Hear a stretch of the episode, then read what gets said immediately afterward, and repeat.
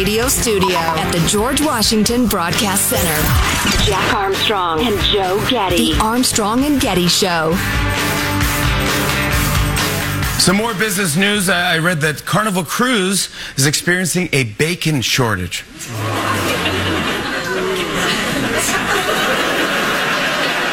When passengers found out, they immediately started inflating lifeboats and jumping overboard. I don't want to say it's anarchy, but within 15 minutes, a passenger with eight strips of bacon was screaming, I am the captain now. And you go, okay.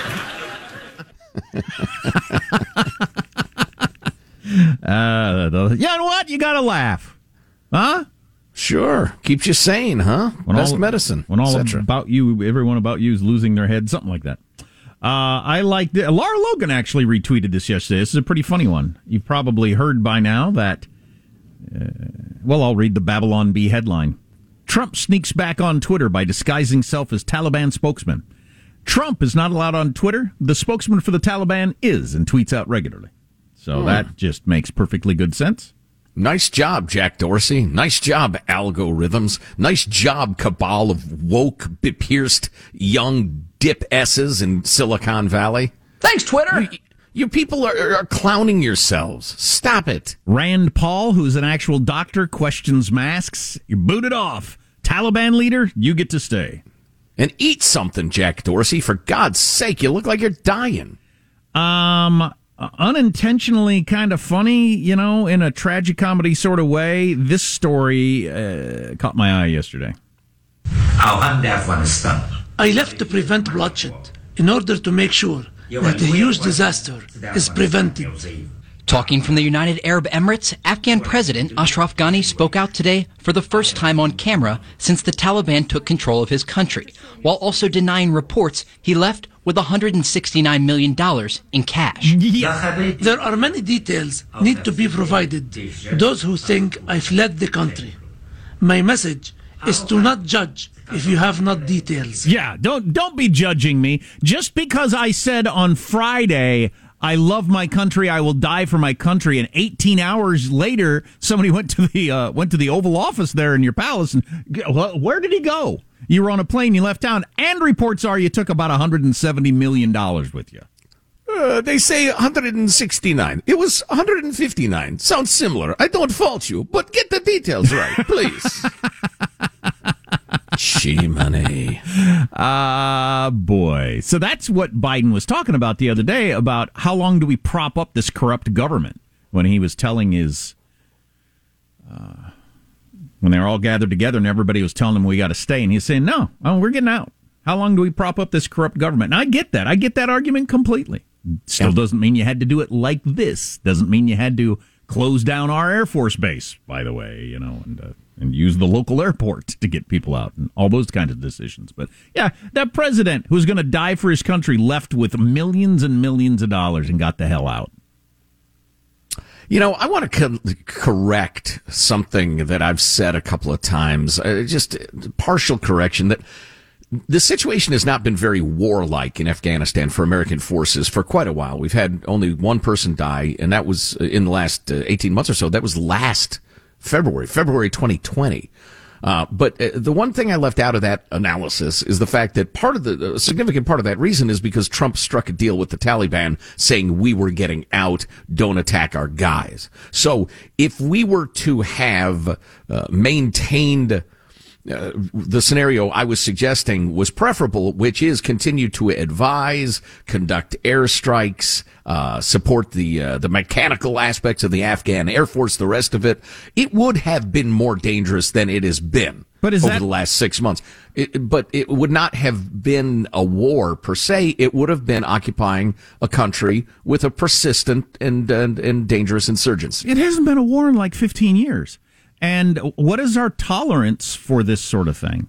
Here's a question that um, uh, I heard somebody ask the other day, and it's a pretty good one. So, uh, the American people and Joe Biden and lots of people uh, at this point are uh, making the argument that, um, you know, we don't need to be there. Why are we there? Why are we babysitting corrupt, corrupt government? Blah blah blah. At the beginning, when we went in, we get we get struck. We figure out the people that attack us came out of Afghanistan. We took a vote on going to war in Afghanistan. Ninety nine nothing vote in the Senate, 432 to one vote in the House, something like that, to go in. Mm-hmm. American approval of going in is like 98% to go into Afghanistan. Now, most people and the guy in charge think, no, we don't need to be there. At what point, at what point did it cross from clearly a good idea to a horrible idea we got to get out at any cost, even if it's a debacle? Uh, well, that, the senile be, president. That'd be a great been... question for the president himself, actually, since he's been involved the whole time, either as a senator, vice president, or president. At what point did the switch, did it get switched from obviously a good idea to anybody you would ask right, left, or center to a horrible idea? When yeah. was that point? Well, the president, in his uh, not very good speech the other day, made the point. And we had the clip. I don't know if somebody can grab it. It's not that important. But he, he says, "Listen, our, our our point in going in Afghanistan was to punish the Taliban and make sure it couldn't be used as a hive of terrorist activity." Well, okay, if that is our if that was our purpose, leaving absolutely betrayed that purpose. And you have to explain to us because oh, then he said, you know, we've told them sternly, and I wagged my finger. You can't let Al Qaeda in there or any other terrorist groups who they've been fighting side by side with for the last year or so. So again, if our original purpose was to prevent Afghanistan from being used as a uh, springboard for terrorism uh, around the globe, well, it's a springboard for terrorism right now. Absolutely, it is. Oh, and you know, I was just reading the other day, and I hadn't been aware of this, uh, but there are quite a number of uh, militant Muslim fighters from quite a number of countries within the Taliban at this point, and it is, it is widely expected that they, some of them at least, will be uh, bringing the hate back home to wherever they hail from. So yeah, it's going to be precisely what uh, the president was talking about—a springboard for terrorism. So I uh, wanted to follow up on this briefly. So General Milley yesterday, standing there at the Secretary of Defense, they were both saying various versions of this. This comes down to an issue of will and leadership. Um, and no, I did not, nor did anyone else, see a collapse of an army that size in 11 days. And uh, SecDef said the same thing. We did get this text. Well, of course they missed it. Milley and Austin were too busy rooting out racism and transphobia in the military to uh, to, to, to, to look at this sort of stuff. I right. think there's absolutely some truth to that. If you're if you're up there giving speeches about critical race theory and the importance of it in the military, if you spent 10 minutes on that and anybody below you, then uh, yeah, that's just crazy. Um, but- I I know a source close to a source who uh, considers a source a, a good source who said uh, hmm. There were various aspects of integrating women into combat units that took enormous amounts of time and energy, even as all the fighting people involved knew it was a terrible idea, but the pressure had come from Congress that it had to happen. And so they were, uh, you know, as you suggest, pretty preoccupied with that at very high levels. So specifically to the nobody saw this happening and them taking over the country in 11 days. Tom Joscelyn, who is with Long War Journal, which I've been following for years, they've been doing this like the entire war, and uh, he shows up on various shows. He, he tweeted this out yesterday. One, it did not collapse in 11 days. The Taliban's winning offensive began months ago, and they laid the groundwork for it well before that. Two, anyone paying attention could see that coming. Three, the 11 days part means Milley doesn't know, still doesn't know what happened. And as well, as I said earlier, if he's telling the truth, he should resign that he didn't know, as they make the point. And if he's not telling the truth and he's lying about that, he should resign. Correct. Nobody resigns anymore, though. Nobody gets fired. Nobody resigns. Nobody's ever held accountable for anything. Nobody ever says, I screwed up. I should have done better. Right. I resign. There are four different investigations that are getting started in the House already around this debacle. And the Democrats control the House. And still, mm. there, there are four different congressional uh, investigations that are kicking off that have been announced, and there'll probably be more. It's a you know this is this is no great tribute to the Republican Party, which is a husk of its former principled self. But uh, has anybody ever emerged from the midterms with 435 seats in Congress and all 100 Senate seats? I guess all the Senate seats aren't up, so that's an impossibility. But holy cow, things are going poorly. Yeah, I'd say so.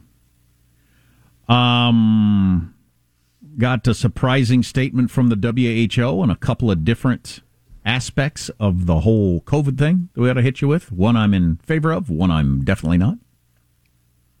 I tell you what, the, the, the freaking vid is as big a story practically as it's ever been. It is, and it's getting pushed off the front page for two reasons. One, the calamity in Kabul. That's what I'll call it from now.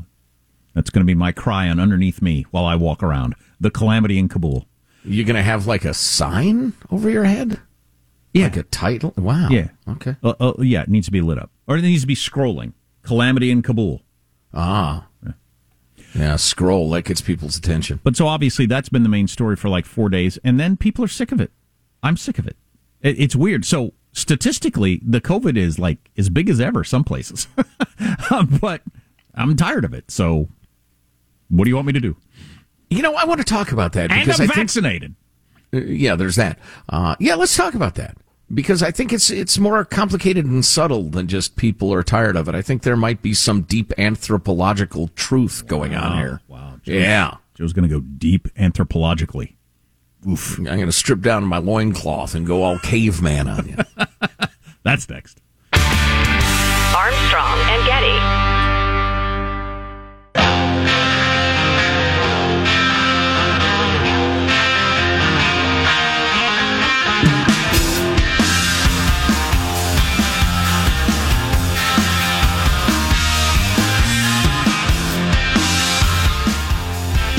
The Armstrong and Getty Show.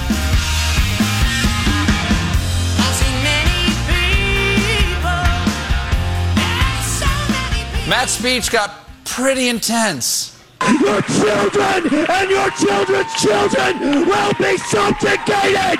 They will be asked, how many vaccines have you had? Have you been a good little Nazi? Hail Fauci! Hail Fauci! Hail Fauci! Hail Fauci! I can see you're passionate. I can see this is important to you, but I just want to remind you of the phrase you catch more flies with honey than you do with crystal meth. That's a pretty good joke. ah, are you a good little Nazi? So, a couple of COVID things. WHO uh, with a statement out today that it is immoral that we're giving booster shots when part of the world doesn't have any vaccine at all. You know it's immoral? I'm, oh I'm, boy! I'm willing to hear that argument from somebody not the WHO because that it's a discussion you can have. I don't agree with it, but you can have that discussion. But the WHO doesn't get to say that because it's kind of immoral to cover up for the Chinese Communist Party and have millions of people die and cost trillions and trillions of dollars. So shut up with the what's immoral or not. Because you're Chairman Xi's little hoe. Yeah. Yeah. On the other hand, they're not. I don't know what's going on exactly behind the scenes, but the Wall Street Journal had a couple of different articles. How Chinese pressure on coronavirus origins probe shocked the WHO and led its director to push back. So even that Tedros guy, who seemed like he was so in bed with the Chinese, is pushing back hard now on the Chinese narrative. And when uh, when the report came back from China uh, saying uh, the, we think it came from uh, we think it came from a mar- wet market or maybe even frozen food from the United States. Apparently, he behind the scenes was shocked. They were like, "What? What?" So I don't know why they move so slowly. Big giant international organizations do, I guess, but they're just now getting around to, "Hey, they lied to us. We're pushing back hard." So that's where well, we are on that.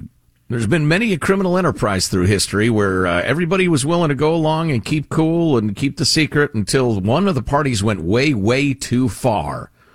And I think uh, old Dr. Tedros and the WHO, to a large extent, right now, they turn state's evidence.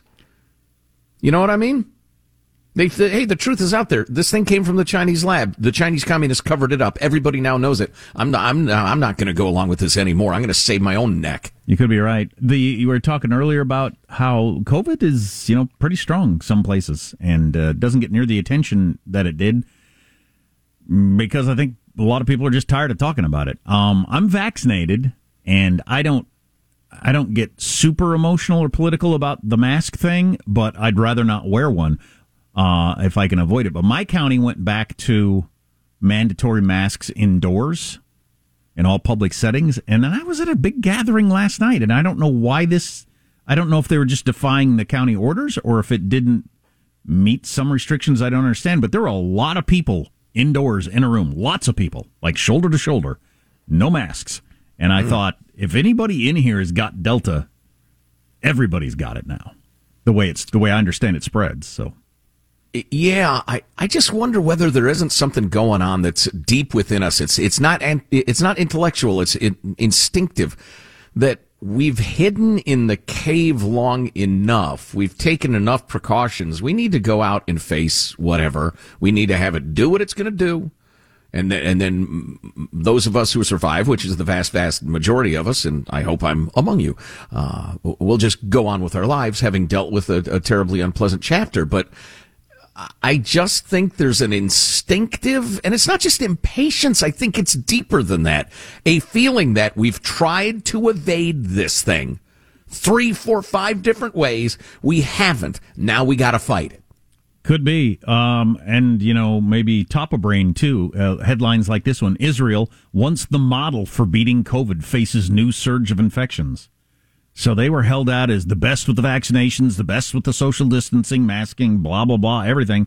Now they're getting hit hard, like various places do.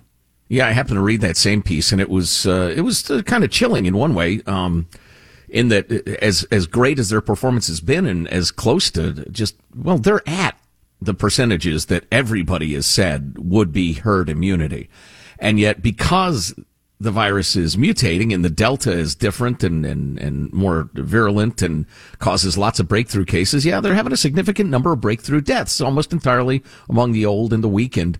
But, uh, this, this is not your daddy's coronavirus, the Delta. It's a new situation. And honestly, uh, speaking of boosters, as we were a couple of minutes ago, uh, especially Team Pfizer, which I'm on, I'm absolutely thinking of getting a booster as soon as I can because the efficacy against the Delta seems to be fading with time. Oh, really?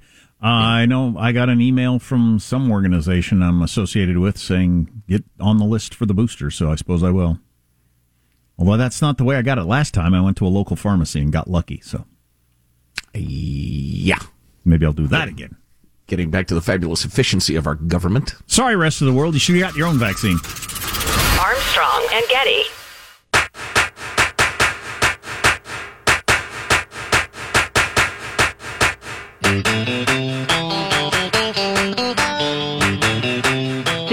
Armstrong and Getty Show.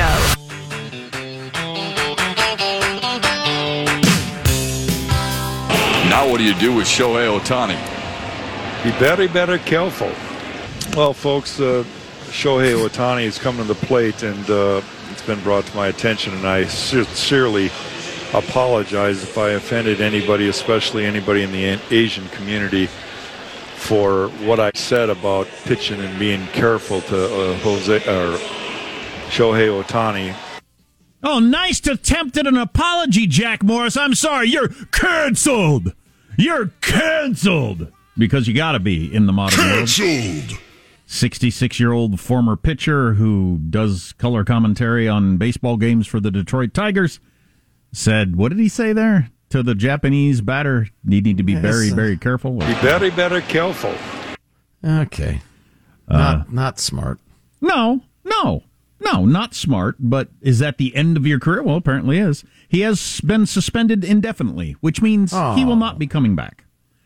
Uh, he will be undergoing bias training to educate him on the impact of his comments and how he can be a positive influence in a diverse community. He needs to understand the impact of his comments. Well, you could ask the person who was on the other end of his comments, Ohtani himself, because he said something about it yesterday. Yeah, I did see the footage and I heard it on on the video. But I mean, personally, I don't. I'm not offended, or I don't think I didn't take anything personally, and I have no say to what the Tigers wanted to do or what they did with him. And I mean, he's a Hall of Famer. He has, he has a big influence in the baseball world, so yeah, it's kind of a tough spot. I'm not offended. I didn't take anything personally. Well, not good enough. You know what? It could, well, it could be the Tigers are playing this one cagily. They've suspended him indefinitely, which could mean for five minutes. It won't, but it, it could mean that. It could mean a long time too. He's going to take some sort of phony baloney bias training. And then when he's uh, rehabilitated, he will come back and say, yeah, I've learned so much and I just, I can't believe the old me would have said something like that, but the new me is thoroughly enlightened. Uh, hey la, hey la, and uh, back to the booth he goes. We got in trouble for doing a mocking Asian accent years ago, like big trouble. And uh, TV stations were here and all kinds of crap. And we had to have local dignitaries come in and talk to us about the, the history of racism with Asians stuff like that. But anyway, the, the the the reality remains that somebody decided at some point a mocking Asian accent is the sort of thing you lose your job over. A mocking French accent, German accent, Canadian accent, pretty much anything uh, is is is fine. But Asian uh-huh. accent is uh, you're complete. Uh, you're, you lose your job over that. Cancelled. Well, you're a racist, obviously. Why? All those other know. accents are fine. You explain it to me. Why? I don't know. You know, I could bore you to death with a long discussion of the very idea of race. Race is utterly insignificant on a biological level. I mean, it, it's in terms of the makeup of the beast that is Homo sapiens, the color of your skin, and a couple of of genetic tendencies toward uh, one disease or another. Uh, you know, some minor stuff with fast twitch muscles, whatever. It's just incredibly unimportant. It is to a large extent a social construct.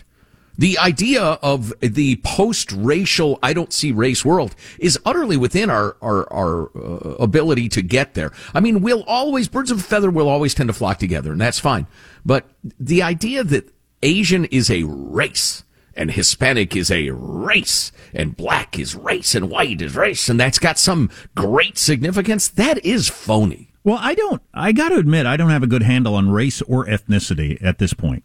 Uh, the other day, they were talking about when Tucker Carlson was in Hungary, and uh, and they're talking about uh, ninety eight percent of the uh, country is made up of the ethnicity of Hungarian. I thought that's an ethnicity, Hungarian. Okay, I didn't know that. I don't. I don't. I don't quite understand what's race and what's ethnic and what's well, since the term racist and racism has such power, uh, activists have extended it to cover virtually everything. Well, we know that, but I mean, so you got an ethnicity or a, a subculture or a regional dialect or whatever. They call everything race so that they can, you know, terrify you into silence if you dare go up against them. Yeah. Uh, speaking of uh, being terrified, you don't want to be uh, afraid of crime and fire and the rest of it in your home, and that's why SimpliSafe Home Security is such a great idea. You really ought to click on the website at least and take a look. It is an award-winning yet easy to use and inexpensive way to feel safe. Simple to use is important because I have seen with my own eyes people who had big, complicated systems with a thing on the wall and a bunch of menus to go through and codes and stuff like that. and they just get frustrated and don't use their security system because it's such a pain. SimpliSafe is easy to use. It's easy to set up. It's easy to order. So you go to simplisafe.com slash Armstrong. You click around and customize it for your house. Comes to your home. You set it up yourself in about 30 minutes. And if you were to have any problems, you probably won't because it's simple to set up. But they're there to help you. All kinds of help. And then you've got the help with the medical emergency or the fire emergency or the burglary or whatever. And as our listeners, you can save 20% on your SimpliSafe security system and get your first month free when you sign up for interactive monitoring service. Just visit simplisafe.com slash Armstrong, customize that system, start protecting your home or your workshop or your business. Simplisafe.com slash Armstrong. I want to get to the one of the several withering articles in the Washington Post today about the Biden administration handling of Afghanistan. And I mean, they're going as hard at him on some of this stuff as they ever did on Trump. It's it's something. Um, Washington State has announced today that they're going to require all teachers, school staff, bus drivers, custodians, everybody that works at the school has got to be vaccinated by October 18th, or you lose your job. So that's the strictest policy of anybody anywhere in America. And uh, I don't know how many of those people are, you know, anti getting vaccinated. If if they're going to sue and say you can't do that or challenge it in court or oh, just get fired. Go court, yeah, absolutely it will. But yeah, there'll be huge controversies and marches and, and angry, uh, you know, chants. I'm sure. Uh, Washington State kind of people get up in the morning chanting angrily. That's right. Uh, so I, I, know we're all obsessed with Afghanistan, uh, rightly so, and COVID, rightly so, at least to some extent. But there are so many other stories that are not getting any attention right now that are of a, a critical importance. For instance, and I appreciate Dan Crenshaw, Congressman Dan Crenshaw, for hammering the Biden administration on this. Their policies on oil are are insane. They are crippling America's uh, uh, ability to produce any oil domestically while begging OPEC to increase production because prices are going up and the economy's picking up and the rest of it. But even as they're they're begging OPEC, they're canceling contracts, they're end, they're closing pipelines. There, there are half a dozen things here I could give you examples of. Instead of while we are developing the new technologies that do not nearly exist as effectively and efficiently as we need to supplant to to replace oil and fossil fuels. I mean, we still desperately need fossil fuels and will for quite a few years. Why are we not producing American energy? We do it more cleanly. We do it with more strict regulations. We do it more carefully and with more regard to the environment than anybody does. So if we were going to use any oil on earth, it should be American oil not only for political, geopolitical reasons, but for environmental reasons. And it is, I almost dropped an F bomb. I apologize for even thinking it, folks. It is blanking insane to appease the the empty-headed environmental left. The Biden administration is doing what they're doing, and this is critical to putting bread and butter on your table, folks. Economically speaking. I, so anyway, I, I, wanted to swing one or two haymakers at them over that before we get back to the other stuff. Yeah, I uh, learned of that story last week at the gas station because I was filling up in my giant SUV. And a guy in a giant pickup was right across from me at the gas pump, and I said, "How about these gas prices?" And he said, Yeah, and Biden just is begging OPEC for more oil while shutting down our pipelines. Thought, awesome. Talk radio topic here at the gas pump. shutting down massive oil reserves in Alaska in the Arctic National Wildlife Refuge. We got to do it hyper carefully. I mean, like, like really American style, uh, careful of the environment. Sure, let's do it, but let's not be begging OPEC. Hey, gas station owners, convenience store owners. Uh, funny, one of my neighbors owns three of them. I should talk to him about it. I'll ask him.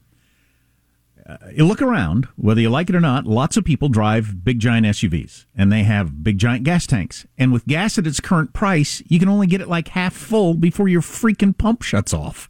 So how about you up the level on how many, many dollars worth I can put in my vehicle so I can get more than a half tank of gas? It's Is just that- silly them or is that the credit card companies? I, I don't, don't, know. Well, whoever it is, they need to adjust for the times.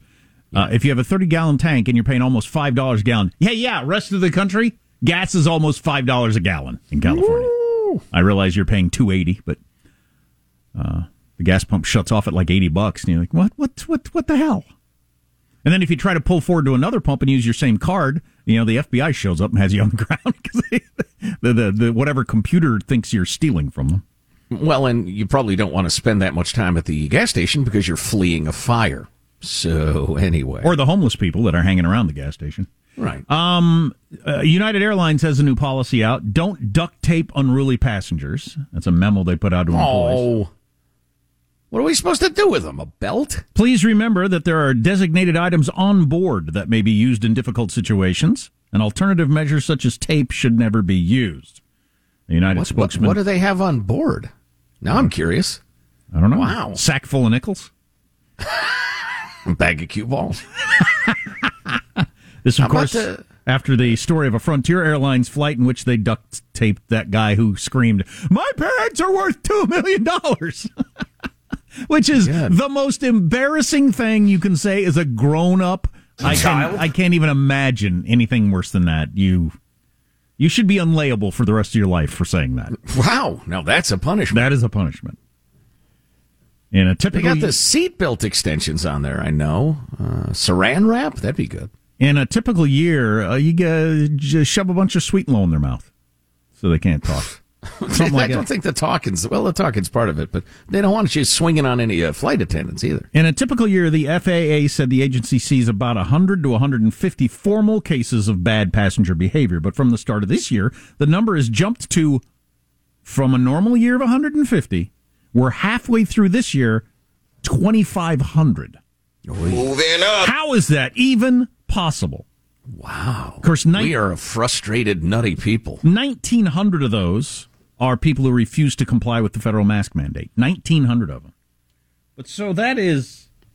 But that still leaves a difference of like 650, right? Yeah, it still leaves a difference of six times a normal year. Yeah, even without the mask mandate. Yeah, that's that's that's. I don't know what's in the water there, man. That's interesting. Hmm. There's this. Uh, this will be studied for decades. It's got to fit in with the crime rate, right? And the suicide rate and the depression, and it's all got to fit together, doesn't it? Divorce rate, all these different things. How does it explode from a hundred times a year unruly passengers on planes to 2,500 in the first half of this year? Well, I, I, will tell you this as a golfer if you show up to the golf course with stress and anger, you're much more likely to get stressed and angry by stressed and, and made angry by what happens on the golf course. If you show up to the flight stressed and angry, yeah, better chance you're going to swing on an air waitress. And you're showing up stressed and angry. Why? Because of COVID? Yeah, COVID and related uh, issues. Having to wear a mask. State of the world, angry politics, kids home from school. Right, right. Yeah, eh, interesting. Why do you, why? Well, you maybe you can answer that question. The text line. Um, 415-295 KFTC is the text line, but that that is an explosion. I had heard that it had gone up a lot. I didn't realize it was that much. That's crazy. Oh yeah. Yeah, many multiples. So the Washington Post bringing it hard to the Biden administration. I ought to hit you with that because it's uh, it's withering.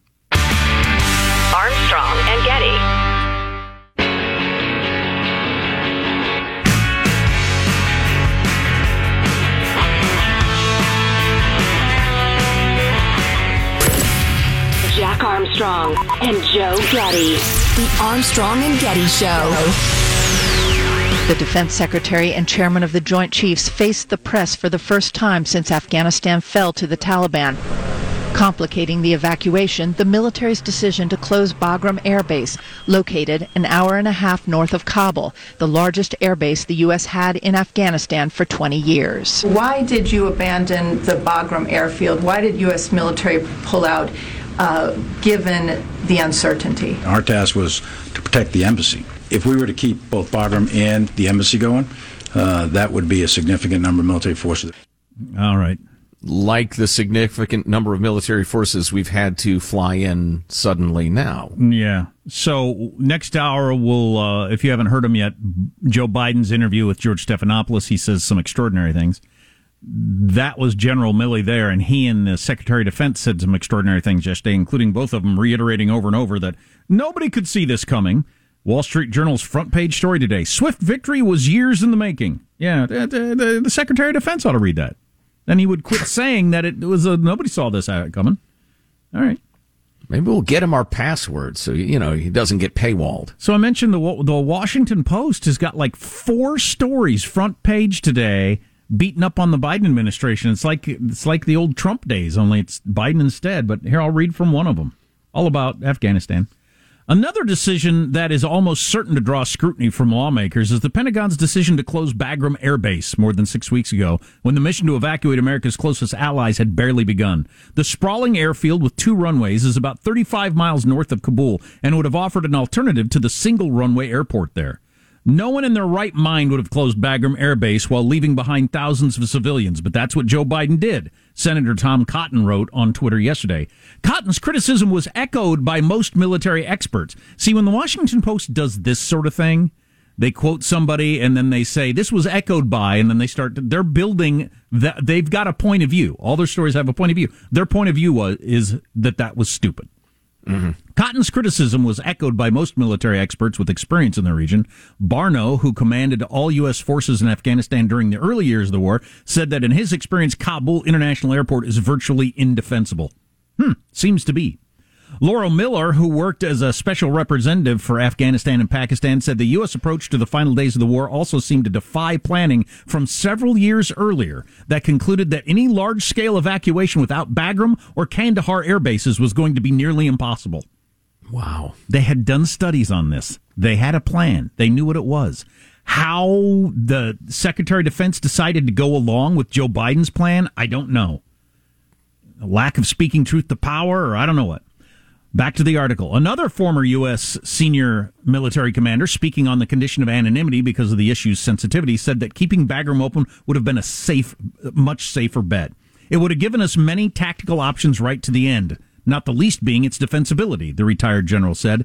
As the humanitarian situation deteriorated and then collapsed, operating out of Bagram could also have provided a better platform for supporting humanitarian processing at Kabul or even Bagram itself. Some former officials, such as Eliot Cohen, who worked on Afghanistan policy during the latter years of Bush's administration, decried the failure to protect America's closest Afghan allies as a moral failing. This says something about our governing class, how shallow and irresponsible they can be, said Cohen, dean of the John Hopkins School of Advanced International Studies, which has trained hundreds of U.S. foreign policy officials. They can be embarrassed. They, they should be profoundly ashamed. The defense officials spoke amid rising criticisms that the military withdrawal directed by Biden was not handled responsibility, uh, responsibly, as administration officials said it would be. Congressional Democrats said on Wednesday that they will investigate the flawed withdrawal in a series of hearings. Congressional Democrats announced four different hearings yesterday. Former U.S. civilian and military officials with experience at senior levels in Afghanistan expressed befuddlement at how unready the Biden administration appeared to be to the possibility that it might have to rapidly evacuate both U.S. citizens and their allies. And well, and how long have we been talking about the urgent, terrifyingly urgent need to evacuate our allies? I mean, people have been screaming about that for months and months and months. That's one of four different articles, front page of the Washington Post today, where they have quote after quote from people on the record or off the record, all building the case that this was just horribly handled in all kinds of directions. And they don't offer any competing point of view in the Washington Post. They don't say, on the other hand, this general said, no, there's none of that. Hmm. It's all just piling on. So if I'm the Biden administration, I'm pretty worried about the WAPO and MSNBC calling me, calling my administration out as being this incompetent and uh, and heartless and all kinds of different things. How about that stuff about months ago? We had a plan that's trying to do this without Bagram would be just impossible. So then, how did we end up closing the And remember, we did the story here. We we we the the the, the Afghan army got up in the morning and we were gone. We didn't even tell them. Allegedly. So what the hell? Yeah, I'm going to be interested to see approval ratings uh, evolve over the next several weeks. And even as I say that, I think, well, wait a minute. What if the outcomes are truly horrifying? Because that could still be the case. Absolutely. Armstrong and Getty.